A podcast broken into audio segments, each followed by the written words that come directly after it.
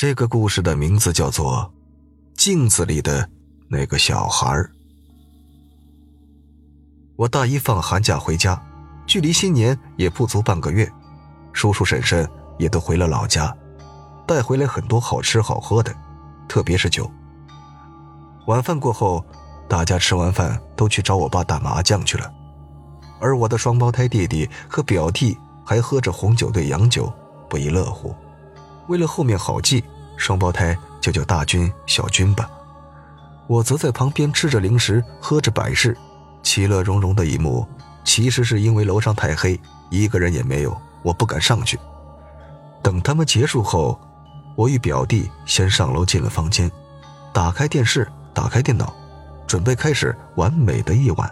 砰的一声，吓得我一激灵，而且刚才开心的状态很奇怪的就没了。我转头看到表弟目光凶狠，手握着拳，慢慢的从桌子上拿下来了，已经红肿了。你干什么？发什么神经？我烦躁的说着，并不像我平常的语调。大军和我一起出去玩，我都说了我喜欢那个女孩，他跟我争，还在我面前显摆。他说道：“啊！”我懵逼的发出疑问。但格外烦躁。表弟继续讲了一大堆，说了什么我也记不清，而且当时并没有心思听他说事情。大概就是表弟和大军争个女孩，但我在什么都不了解的情况下，我说了让我现在都震惊的话。那你不能打他吗？我跟你讲啊，你上来你就给他一拳，你这体型还能打不过他？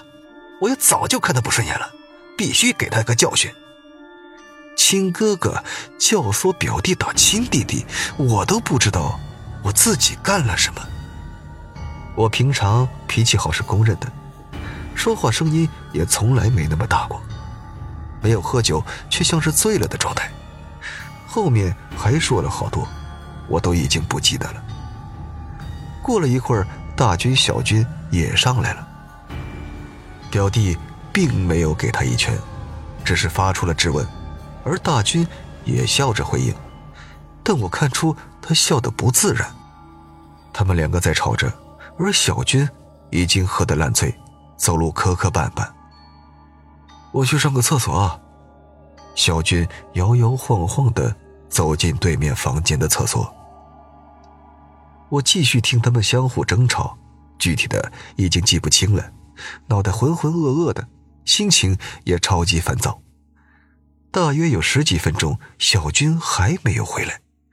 我听他们吵的也心烦，想要去对面看看。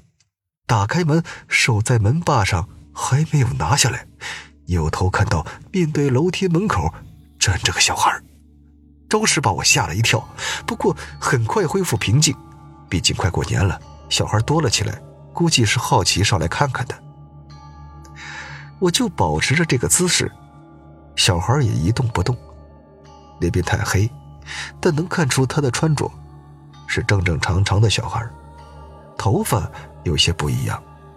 奇怪的是，在根本看不到他脸的情况下，我知道他在对着我笑。心跳慢慢的起跳，我还在看着。我俩一动不动，突然小孩的头上有个胳膊。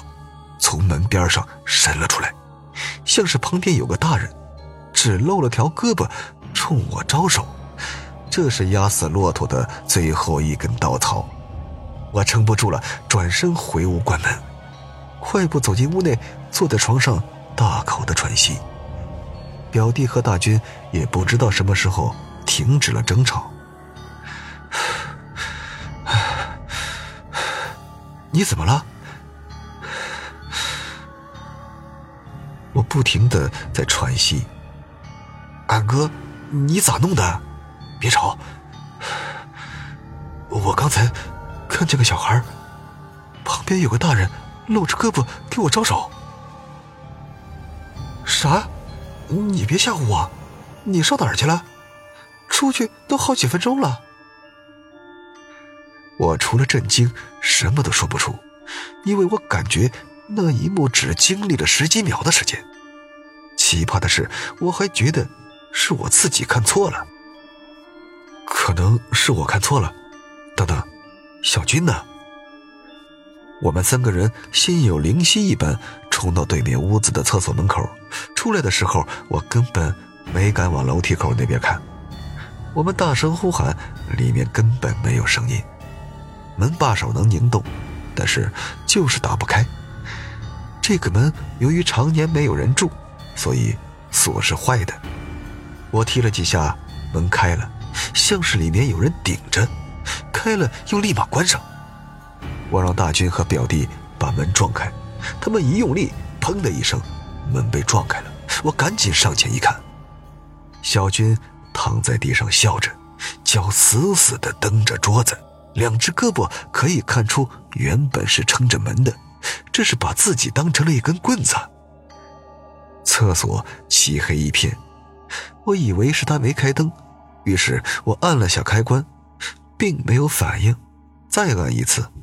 亮了，但是灯很暗，没有往常亮，而且开关是在门外的。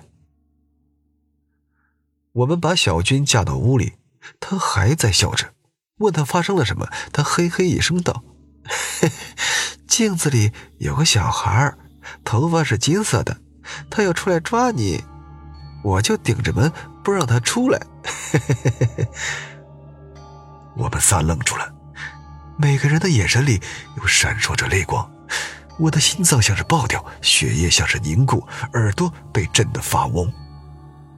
如果说我看到一个小孩可能是看错，或者烂醉的小军在镜子看到小孩是喝醉后的你想，可这两者加起来是什么？我被吓得极致动弹不得，泪从我眼角滑落而不得知，空调开着还犹如处在冰窟。我表弟开口说了一句：“快走！”我们都回过了神。小军像是恢复了，也跟着我们狂奔。到了楼下，奶奶正在收拾桌子。我们看到后犹如大赦，弟弟们七嘴八舌的描述刚才的事情。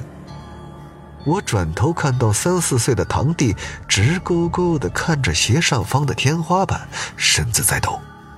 然后放声大哭了起来。我们被我奶奶骂了，说把我弟吓哭了，并且说我们喝酒看错了。事后问我堂弟为啥会哭，他说不知道，就很害怕。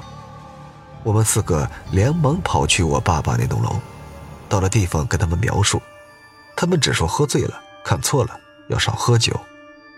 我知道，他们不是不信。我正在无奈中看到表弟不见了，连忙问询。大军说他去尿尿了。我进屋以后，听到外面吵闹，连忙又返回，看到表弟被按在床上。大军青筋暴起，往他嘴里塞毛巾，地上都是血，还好只是咬破了嘴唇。第二天，我以为一切都是假的，是做梦，但我看到了表弟枕头上的血。大军手指上的牙印，我问小军那天到底看到了什么？他说真的不记得了，就知道有个小孩包括后面说的话，他也不记得了。好了，故事到这儿就结束了，感谢您的收听，我是主播刘凯。